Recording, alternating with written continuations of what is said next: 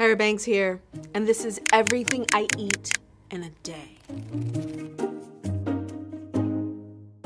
The first thing I do when I wake up, sadly, is I check my phone. I can't help it. I run a lot of businesses and have a huge one that I'm launching, and I gotta start as soon as those eyes open. I love me some coffee. And I like my coffee with a little bit of flavor in it. And I'm not talking about those syrups and those powders. I just mean the beans have been soaked in some vanilla or some caramel infusation. Is that a word? And so I make my coffee black, no sugar, no cream, just my infused flavor. And then lately, I've been doing a bagel. But let me tell you how I do my bagels. I take my bagel, plain bagel on a day that I'm not going to be in front of somebody's face.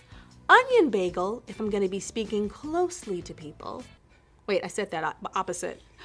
Funky breath if I'm going to be close to people.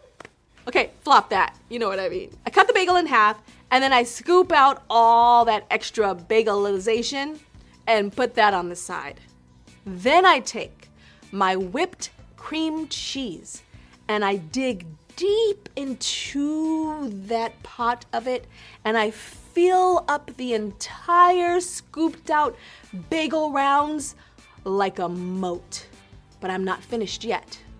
Then I take that plate of that moated cream cheesed bagel and I put it inside of the microwave. And I shut the door and then I set it for 20 seconds.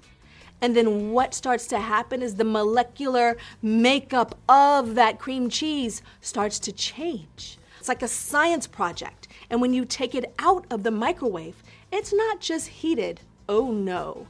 It's creamy and it has a slightly tart flavor that it didn't have pre microwave. I blow on it because if I take a big bite, it's gonna burn my lips. So I have to blow and then I slowly bring it to my mouth and I bite. Ah, and I try to get the cleanest bite, but there's whipped cream, um, cream cheese, whatever cream, all over my lips. And then I lick it and I lick it until it is all gone. At work at Modelland, the team is working non-stop.